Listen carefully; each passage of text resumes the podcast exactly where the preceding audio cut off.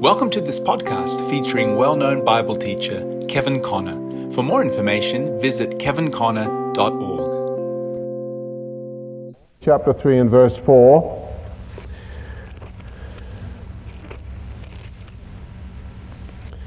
And then I'm going to uh, connect it with a opposite verse in the same epistle in chapter 5. So uh, 1 Thessalonians chapter, what did I say? Chapter 3 it should be. Yes, 1 Thessalonians chapter 3 and uh, verse 4. For verily when we were with you, and I'm reading from the authorized, remember here, so uh, your translation, if you have a different one, may use a different word here. Uh, for verily when we were with you, we told you before that we should suffer tribulation, even as it came to pass, and you know, we should suffer tribulation. Now let's go over to 1 Thessalonians and chapter 5, uh, chapter 5 which we've uh, spent uh, several weeks on, 1 Thessalonians chapter 5, and I want to read verse 9. And again from the authorized here, for God has not appointed us to, to wrath or wrath. Uh, what do you say here? In America they made me say wrath. How do we pronounce that? All right. How, how do you pronounce W R O T H? All right, how do you pronounce W R A T H? Well, how can wroth and wrath be the same thing? It's it, this English language is stupid, isn't it, eh? And you people are getting so smart, you could be dangerous. All right, so let's say the American way wrath. How do you say father? Father. Father, ah. Okay, let's read the verse again. That's a good English lesson, that's free. For God has not appointed us to wrath, but to obtain salvation by our Lord Jesus Christ. Now, I want to sort of do our study tonight in sort of two parts here. And uh, these two words here, we want to look at the word tribulation, and we want to look at the word wrath.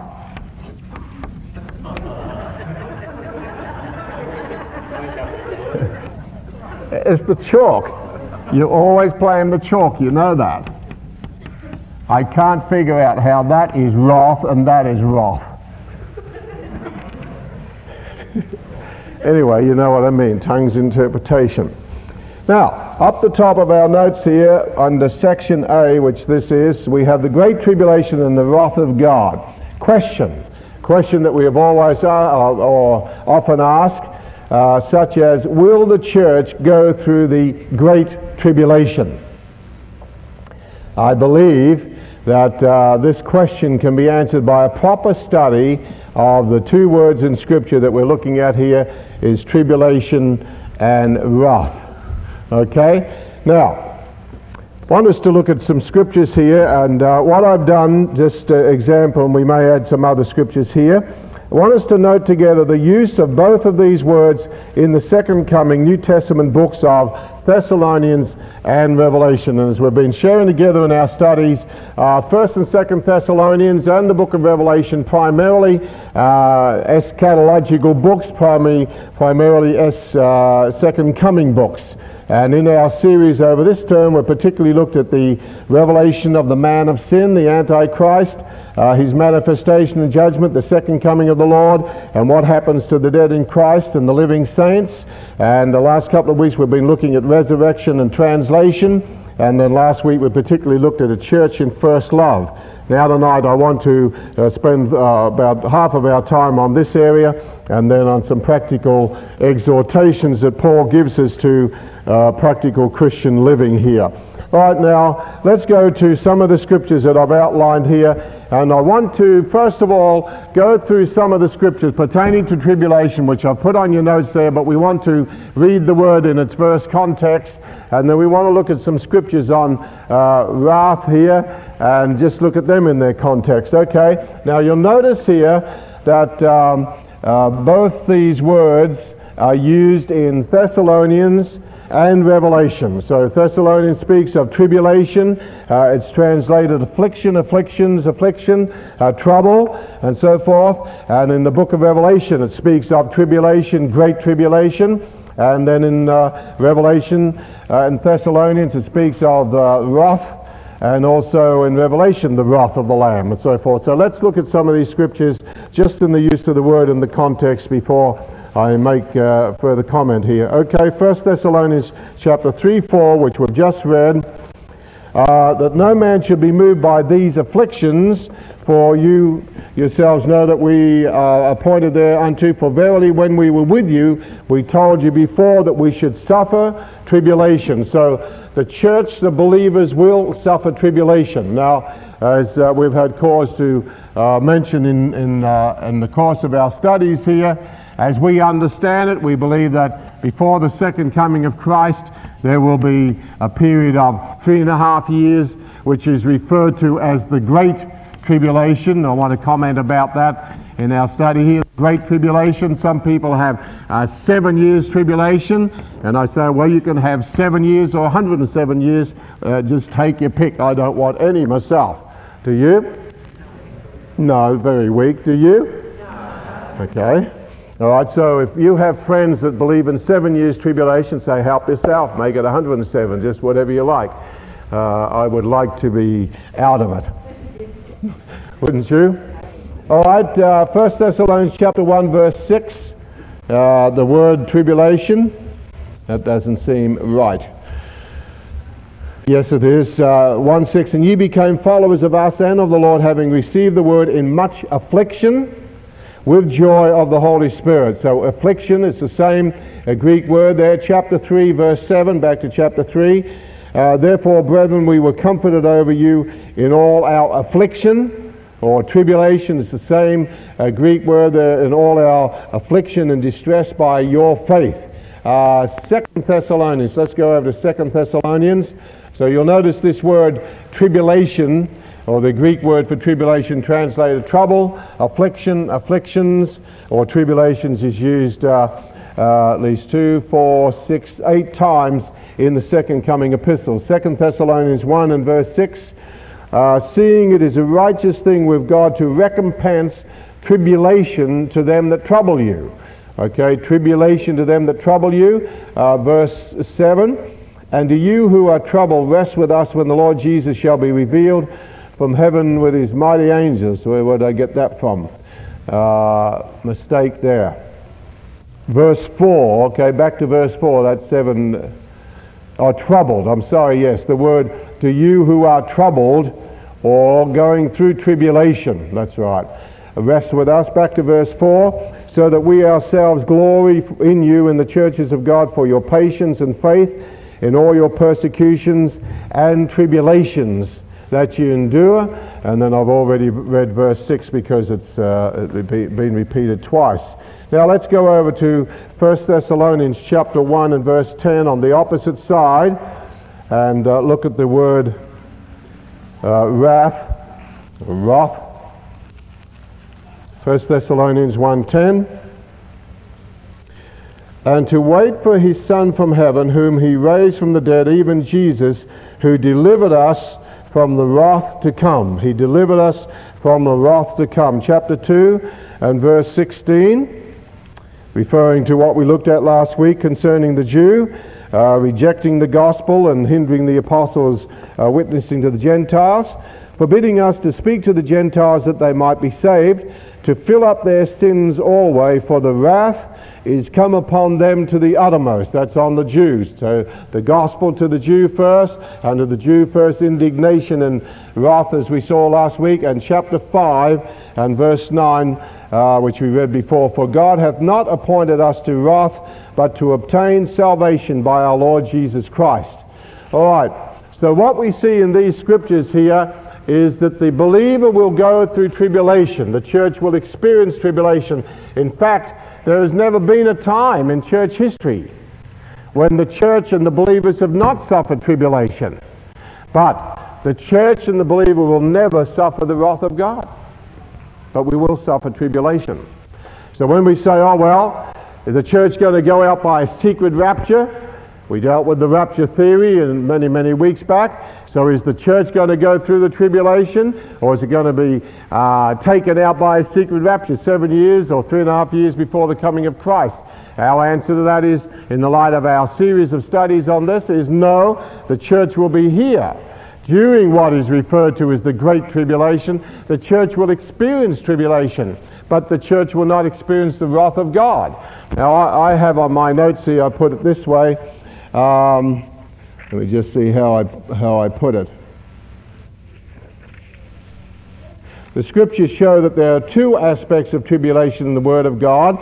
Uh, number one, tribulation on the saints, which can be the wrath of Satan against them. So, tribulation on the saints, persecution of the saints, the wrath of Satan against, uh, against them.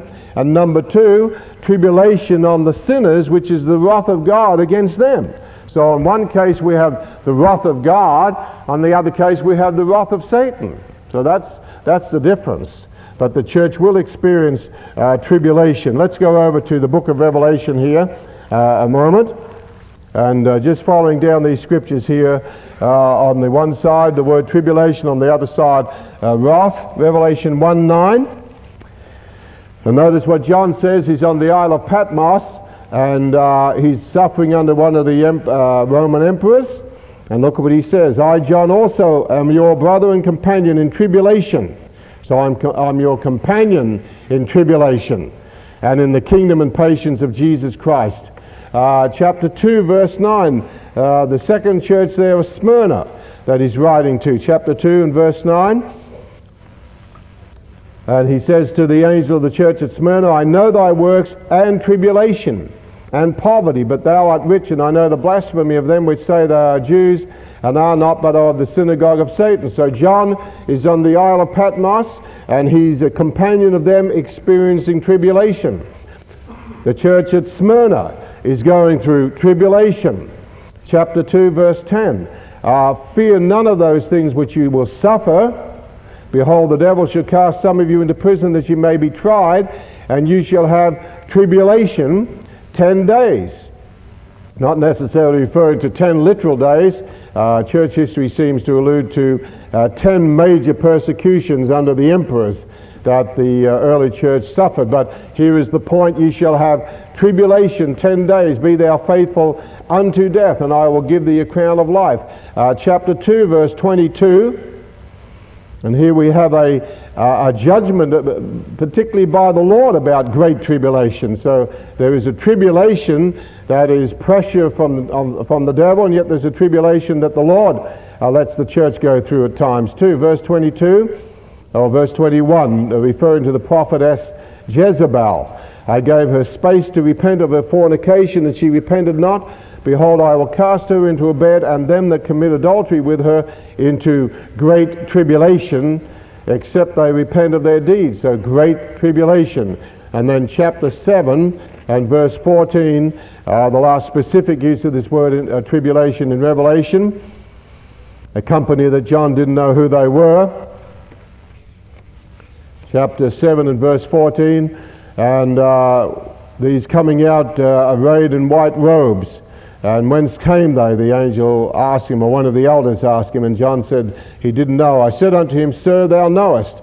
And he said to me, These are they which came out of uh, great tribulation. Some of the uh, Greek scholars say that these are they which came out of tribulation, the great one, and have washed their robes and made them white in the blood of the Lamb. So we note the use of the word tribulation both in Thessalonians and in Revelation, that the church, the believers, will experience tribulation. Now, on the other side, we've read the scriptures on wrath, and we are not appointed to wrath. We will suffer tribulation, but we will not suffer wrath. Let's go through uh, Revelation just on the use of that word here. Revelation chapter 6. The references are there uh, in a brief quote. And I think uh, when uh, people who teach and leaders who teach that the church will not go through tribulation, the church is going to be raptured out of the tribulation, and uh, God doesn't uh, let us go through tribulation, tell it to the martyrs in Russia. Tell it to the Christians in Russia. Tell it to the Christians who were murdered in China. by the untold thousands. Tell it to these countries where the Christians are suffering. Oh, there's no, no tribulation. Don't worry about the tribulation. There's going to be a little sneaky rapture. It'll get you out of it any moment. Tell it to them. It's very hard for us in our countries to even understand the word tribulation because if this is the tribulation, I'm enjoying it. Aren't you? But tell it to some of these countries. All right, Revelation 6.16. As the heaven is departed as a scroll, and mountains and islands are moved out of their places, uh, the mighty men of the earth, they said to the mountains and rocks, Fall on us, and hide us from the face of him that sits on the throne, and from the wrath of the Lamb. Terrible language. Instead of having the blood of the Lamb, they receive the wrath of the Lamb. It's either we receive the blood of the Lamb and are cleansed by the blood of the Lamb. There's no alternative uh, for that, but the wrath of the Lamb. For the great day of his wrath is come, and who shall be able to stand? Chapter 11 and verse 18. Chapter 11 and verse 18.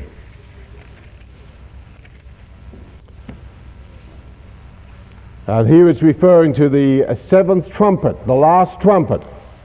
And as I've said sometimes, a lot of God's people are looking for the rapture trumpet when they've never even heard the Feast of Trumpets or all the other trumpets that are in book of Revelation. But this is the seventh trumpet. And in verse 18 it says, And the nations were angry, and thy wrath is come. God's wrath.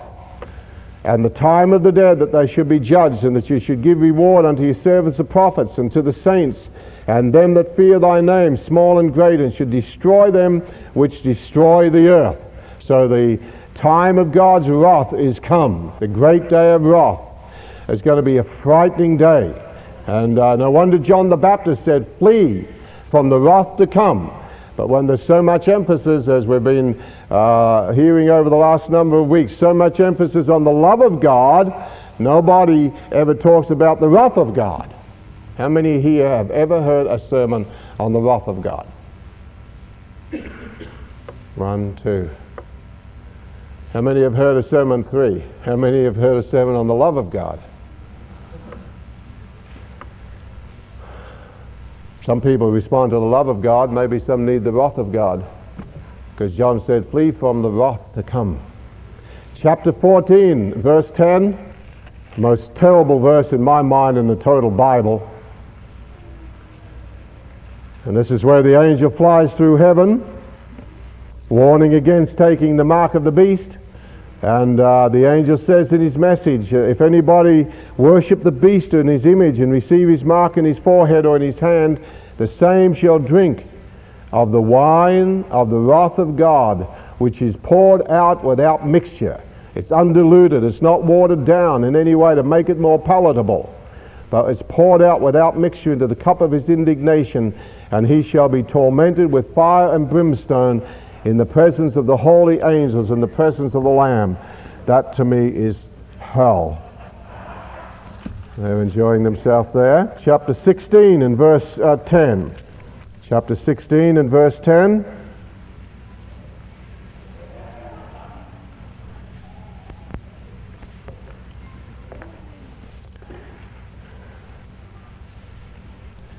Or else it's another verse there.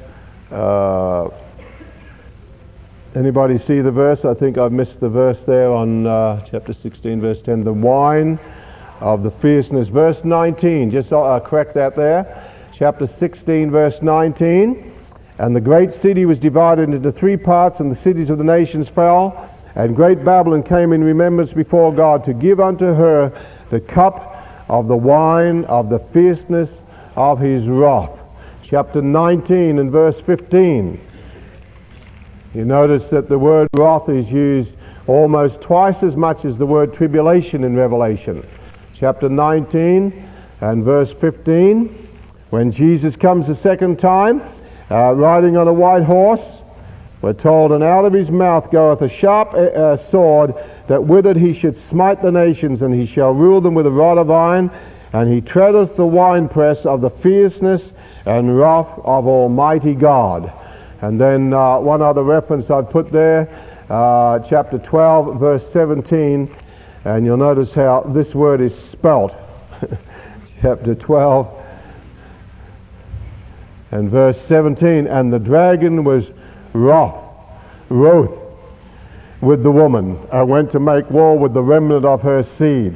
So you'll notice the uses of the word tribulation and wrath here. Now, let me give you a definition of both of these words. So if you've got, well, you've got, got how it's translated, but on the left side there, uh, the word tribulation coming from the Greek word there uh, in Strong's Concordance 2347 and so forth.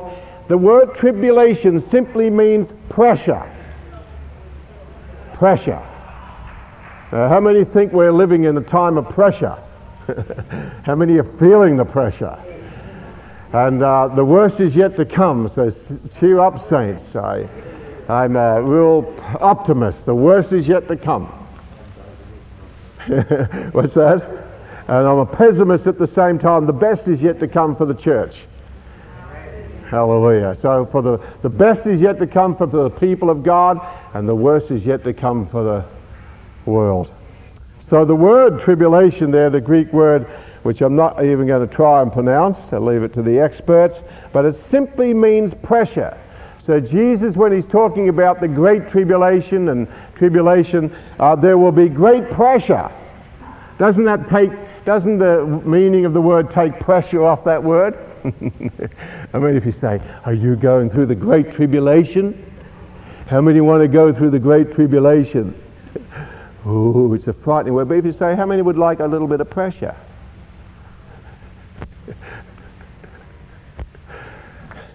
All through the church history, there's been pressure.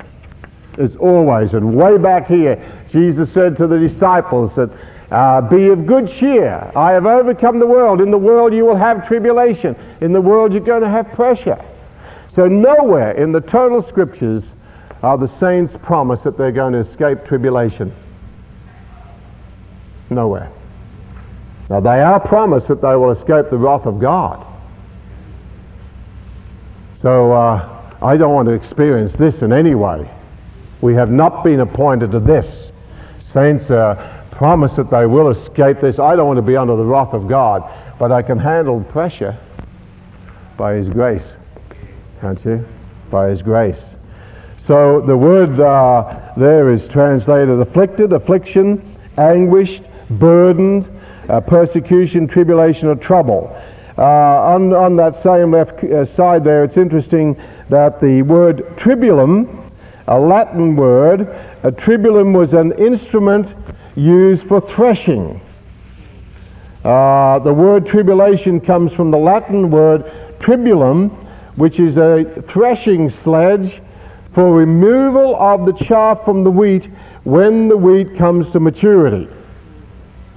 I'm glad for that. So when the wheat comes to maturity, and, and it's interesting, I used to be on the farm once and uh, we used to grow wheat, barley, and hops, uh, wheat, wheat and barley and whatever you call it. Um, and uh, so when the, mil- when the wheat was just coming up there and, and uh, just young, it, uh, if you eat wheat when it's young, it has milk in it. It's in the milk stage. And see, wheat in the milk stage could not handle the threshing. And so uh, chaff, and by the way, just uh, in this picture, chaff is not sin. Now, I think we, every church has a, a lot of chaff, some more than others. And chaff is necessary while the wheat is in the milk stage. And some people want to come in and get rid of, oh, you shouldn't have this in the church, you shouldn't have this in the church. Look at all the chaff in Waverley. I say, well, some of us, uh, some of us are still in the milk stage, and you just need that chaff for protection. But once the wheat comes to maturity, then God uses the tribulum to thresh the wheat, not to destroy the wheat, but to get the chaff which is now unnecessary. So chaff is not sin in this picture, see? Otherwise you say, oh well, we have uh, uh, chaff is necessary to the wheat in this milk stage. We're saying sin is necessary. No, we're not. So chaff is necessary for wheat in the milk stage, but once it comes to maturity, So if you're feeling a little bit more pressure these days, and the Lord has got his tribulum, and telling you this hurts me more than it hurts you, Kevin, in the name of Jesus, say, thanks a lot, Lord. Just cheer up, you're coming to maturity. How many are coming to maturity? How many feel you being How many feel you being thrashed and receiving the laying of hands further down? Huh? But the Lord doesn't do it to new Christians. They come in, oh, Jesus is wonderful, hallelujah, it's just marvelous. Oh, I just, I'm living on cloud nine. So yeah, that's just wonderful. I used to be like that 35 years ago. Give it a few years, Buster. and you'll get this tribulum, but don't tell them that. You'll scare them away, you know. so it's very good. On the other side, I'll put the definition of the word wrath and its desire as reaching forth or excitement of the mind. It's like getting a person really mad, really angry. And just, you know, that feeling, I just like to thrash the daylights out of you and just really, and that's, that's, what, that's the whole picture here. Uh, by analogy, it's violent passion. By implication, that should be there, punishment. And it's translated anger, indignation, vengeance, and wrath. And also, another word that uh, comes out that is to provoke or enrage, to become exasperated. How many think that God could be becoming exasperated with the nation of Australia, let alone the Western world, with a hundred thousand abortions a year, with homosexuality and all the perversions that are taught in kids, uh, kids in school, bestiality, all under the guise of sex education. As a parent, as Bill was saying tonight, I would feel exasperated to think that our kids are being brainwashed with that stuff. Well, how long will God, in His love and mercy and compassion, hold back His wrath?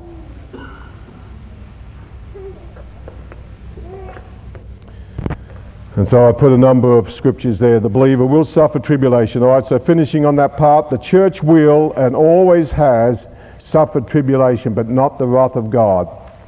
The sinner will experience both tribulation and the wrath of God in the ultimate.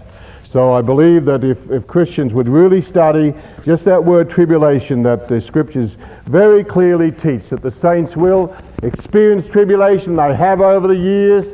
The early church experienced it right through church history. Just go through the uh, ch- uh, books on church history. Churches always experience that and will. And I believe there's an intensity of uh, pressure and tribulation coming on the church in these last days. But but uh, diamonds are formed under pressure.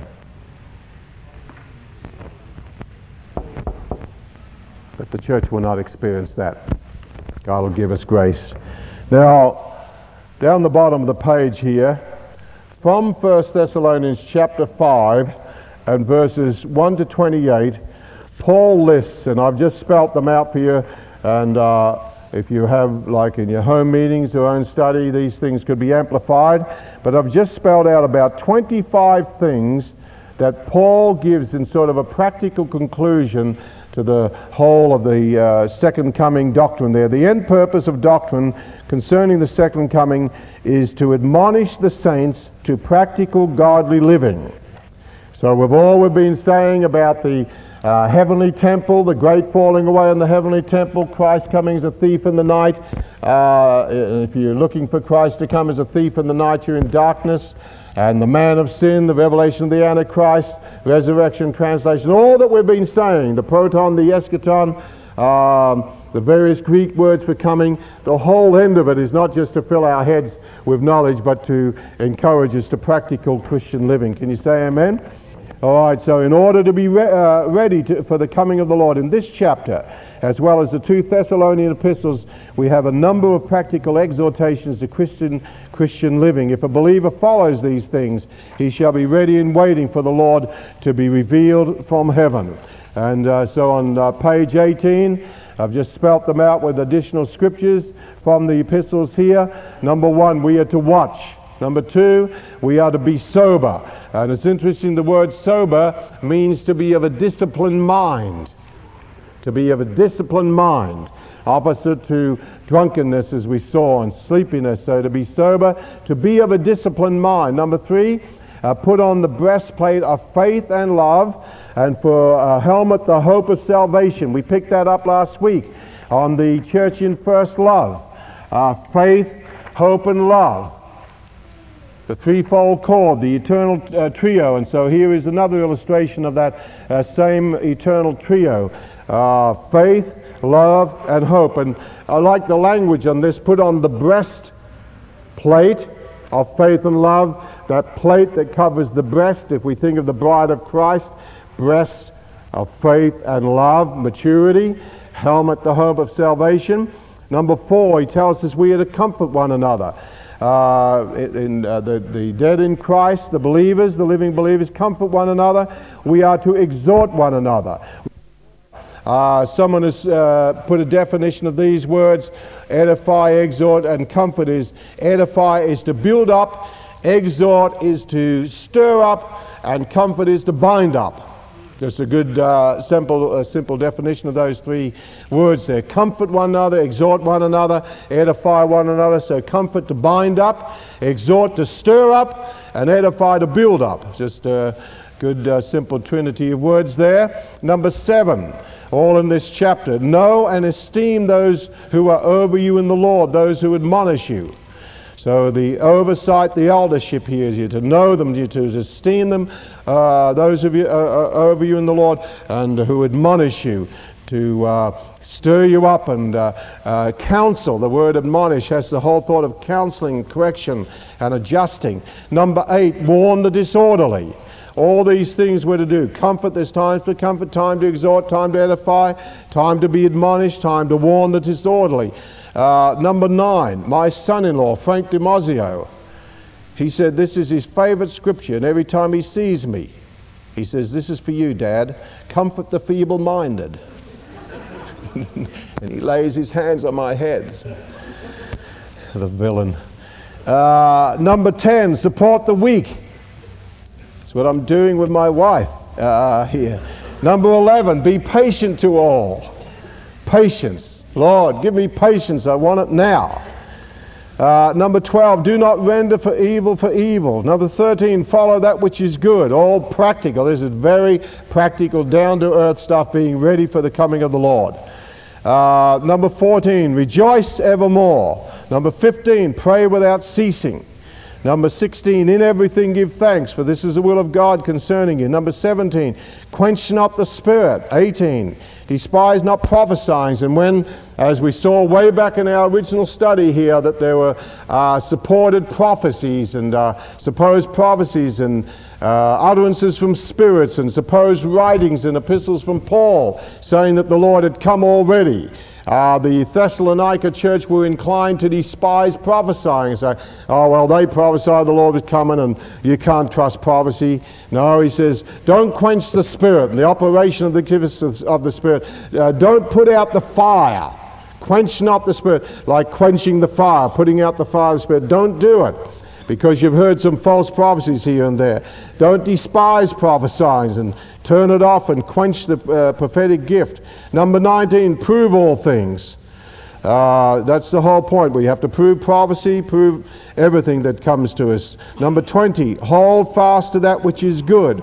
Number 21, what a practical one this is. Abstain from all appearance of evil. It may not be evil, but does appear evil in the sight of ungodly or believers. Abstain from all appearance of evil. And 22 is such a tremendous verse. Uh, be wholly sanctified in spirit, soul, and body. I'll come back to that in a moment. 23, pray for the ministry. Let's go over to um, this one here, number 23, uh, for a moment verse 25 and uh, 2 Thessalonians chapter 3 verse 1 and uh, very significant thought here. Uh, verse 20, uh, 20, verse 25 of uh, 1 Thessalonians 5, that's right. He says, uh, Brethren, pray for us. So we need to pray. Pray for the brethren. And then in uh, chapter 3 and verse 1, finally, brethren, pray for us. What for? That the word of the Lord may have free course And if you have a King James marginal reference there, it says, uh, Finally, brethren, pray for us that the word of the Lord may run, may have free course, that the word of the Lord may run. And uh, sometimes, you know, it gets hard teaching, hard preaching, and that. And uh, it can be the enemy binding, but we need to pray for all who minister the Word of God that the Word will run. Word will have free course and run unhindered. That's the thought. Number 24 here uh, greet one another with a kiss of charity. Uh, says, greet all the brethren with a holy kiss here. Well, a bit dangerous today with some of our society, but the ladies can kiss each other and the men can shake hands and give your hand back to each other. Okay, uh, greeting one another. And then read this epistle to everyone. Let's go over to uh, uh, 1 Thessalonians 5, verse 23 and 24 which I believe is uh, sort of the key, uh, one of the major keys in the Thessalonian, epistles. Uh, and he says here, And the very God of peace sanctify you wholly. And I pray, God, your whole spirit and soul and body be preserved blameless unto the coming of our Lord Jesus Christ. And notice Paul's order whole, complete sanctification, the God of peace. Sanctify you wholly, sanctified in spirit, sanctified in soul, sanctified in body. And you'll notice the order it's spirit, soul, and body. I think so many of us and so many preachers get it wrong. Bless us, Lord, in body, soul, and spirit.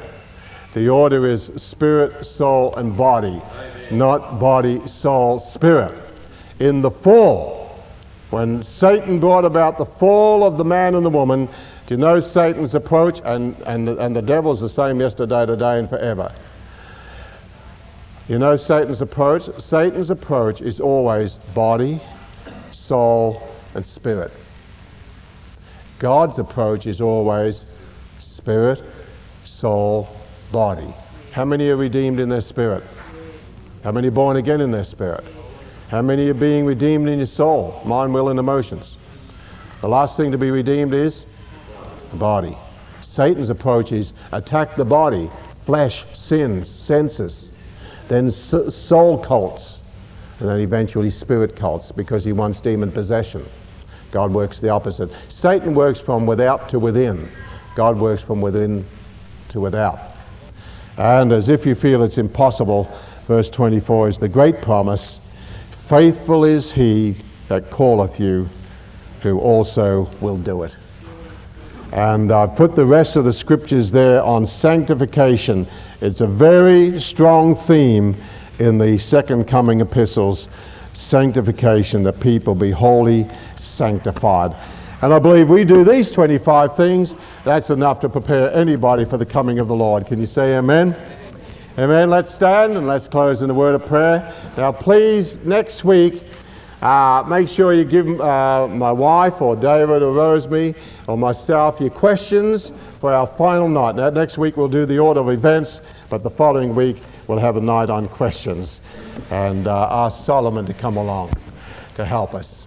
Okay, let's bow in prayer. Father, we just thank you once again for being in your presence. Thank you, Lord, for the privilege of learning of your precious word. And Lord, you said uh, that man will not live by bread alone, but by every word that proceeds out of the mouth of God. And Father, as we continually and daily feed ourselves, the natural man and the outer man, the physical man, we thank you, Lord, for the food for the inner man that is renewed day by day, and the spiritual food, that your word is health to all our flesh. Let it be, Lord. And we do pray, Lord, that uh, we will take these things to our heart, Lord, and be a sanctified people, wholly sanctified in spirit, soul, and body. And we thank you for your promise, Lord, that you called us and you're faithful and reliable and dependable. And you not only called us, but you will do it as we surrender ourselves condition, unconditionally to you and totally to you. Seal your word to our hearts, Father, and let your presence go with us now until we gather again over the weekend in the precious name of our Lord Jesus Christ. And everybody said, Amen. We hope you enjoyed today's teaching. Be sure to visit kevinconner.org where you can access PDF downloads of all of Kevin Conner's books, as well as his video training courses, including the Key of Knowledge Seminar and Foundations of Christian Doctrine.